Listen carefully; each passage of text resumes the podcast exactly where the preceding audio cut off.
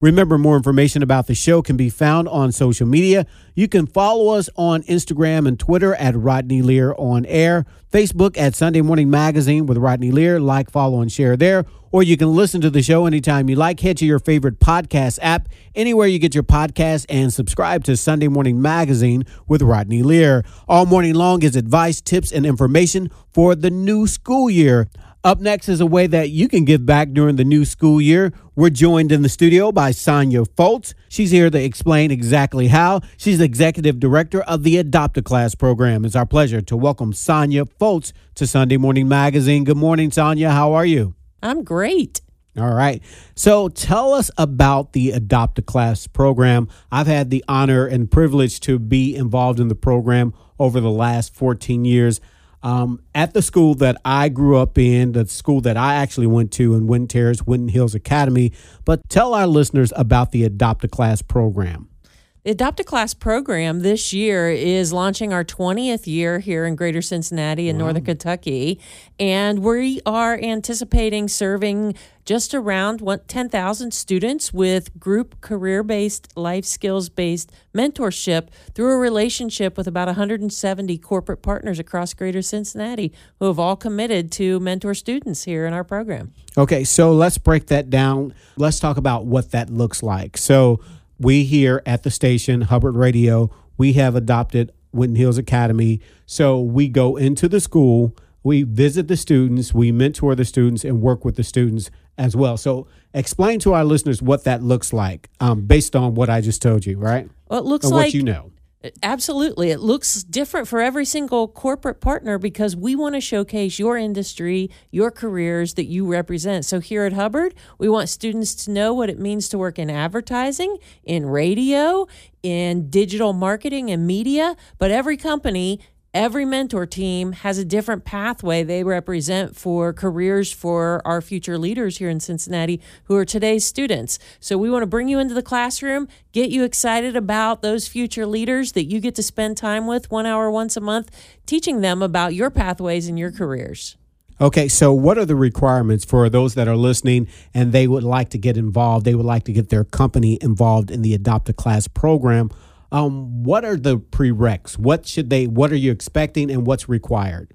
we try to make it as easy as possible. We know that time is your greatest uh, asset. So, our goal is for you to put together a team of five to eight of your colleagues who are willing to do one hour once a month career and life skills mentorship together in a classroom from October through May. So, it's one hour once a month eight months. That's one workday during your year that you and your colleagues go in together and you allow students to really understand who you are and what you do so that they can dream big about what they can do. Okay, good. Sounds good. So let's talk about the population. Let's talk about the population of students that you work with that are in the program in the schools that you serve. Adopt a Class sets out the goal to serve students from our underserved communities across greater Cincinnati and northern Kentucky. In the schools that we serve, all 45 schools qualify a majority of their students for free and reduced lunch, which means that the influences in those students' lives are more limited to, than many other students. And we want to bring in you as influencers to get them to understand that there are so many ways to be successful as adults. They need to dream big, but they also need to understand how to access those pathways.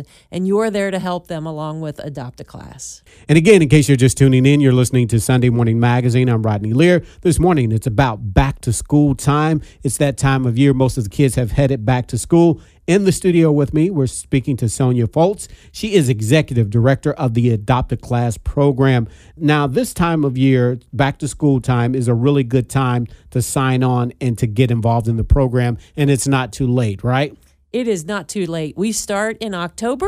We're signing up companies and individual teams right now. So, with five to eight of your colleagues, you can become a part of our program here in the next several weeks and impact 25 students over the course of the year. Now, Sonya, what does research tell us about the impact that volunteers have on students that are involved in this program? What do we know? We know that students tell us overwhelmingly they understand how their academics impact their future success because of mentors who come and relate those academics directly to future careers.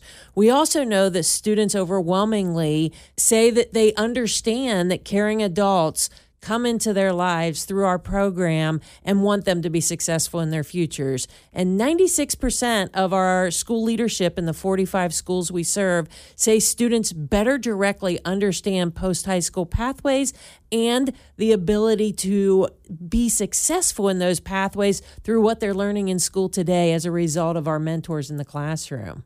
And for me, I can say on this side of it, it's very rewarding. Um, and I always say that it's one of those um, volunteer opportunities that you can see directly the impact that you're having and you can see it in real time. You know, a lot of times when you donate, you know, you donate clothing and things like that to an organization, you never get to see who's actually wearing it, what they're doing with it. With Adopt a Class, you can see the smile on a child's face. Um, when we do the Christmas gifts that we give the kids, you can see the smile on their face. You can see them receiving it. And I think as a person, you're volunteering, you always want to know where your money is going and how you're impacting. And I think you can see as a volunteer through this program, you can see it actually playing out right in front of you. That's one of the things that I love about it. But what are some of the feedback that you get from other organizations? Because you go in, you think you're helping the child, but you're learning stuff about yourself and growing as a person as well. This is an opportunity to put 4,000 volunteers from corporate and civic Greater Cincinnati into our schools. And often the mentors who are in our program tell us that they have better relationships with their colleagues in the workplace because they're spending time with them outside of the workplace, getting to know them in a different way. They also tell us that they build better in interpersonal and communication skills themselves and that they have a greater trust in their company who supports them in volunteering during their workday. We also know our company leadership tell us that they see a cultural change in the building, that people now connect in more personal ways, that they advocate for their colleagues because they've built a relationship not based on their work, but based on their their collective needs to make an impact in our community. And most importantly, we now have more than 4,000 volunteers who advocate for our students from underserved communities that they have the same exact opportunities that all students have so that we can make sure that they can be successful as our future leaders. I want to go back and talk about the student population and just one one year we were doing something. I know that the kids were testing, and I know one of the things is make sure the kids get a good breakfast and things like that to prepare for their test. And so we partnered up with a local company and we went out and we took the kids breakfast. I think we took some bagels and cream cheese and some other things. The teacher there was saying, Hey, you know, the kids were not going for the bagels. I'm like, What's going on here? And she just said something like, You know, they don't have the opportunity. They don't even know what a bagel is, a lot of the kids, or, um, one time I took over fresh fruit and I thought, you know, I didn't think it was going to be a hit. They kids took it up, you know, they ate a, a lot of it. And the teacher again said, you know, they don't have access to a lot of fresh fruit. So this is a treat for them, which is eye opening for me. But let's talk more about the the population of the students and what some of the things that they go through. Being in this program, I've learned that each one of these kids have their own backstory, and we all do. But in those children in particular, we know that they have a backstory and there's so much going on in their lives that oftentimes prevent the teachers from teaching. They have to get to the social work, then to teaching, right? So let's talk more about the students.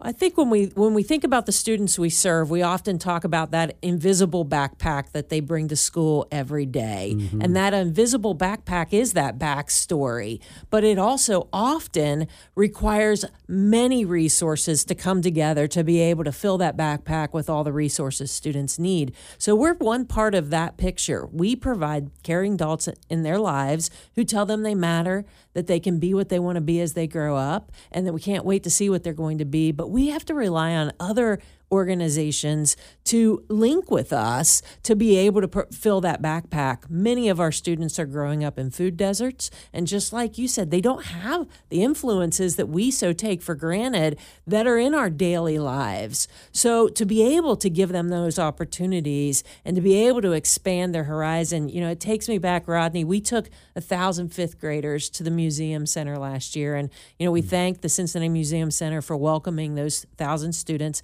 free of charge to our program. And they toured the Made in Cincinnati exhibit and learned about being innovators. And then they had the opportunity to hands on become innovators. That was our project and program for them that day. 47% of those students on a post survey said they'd never walked in the doors of Union Terminal.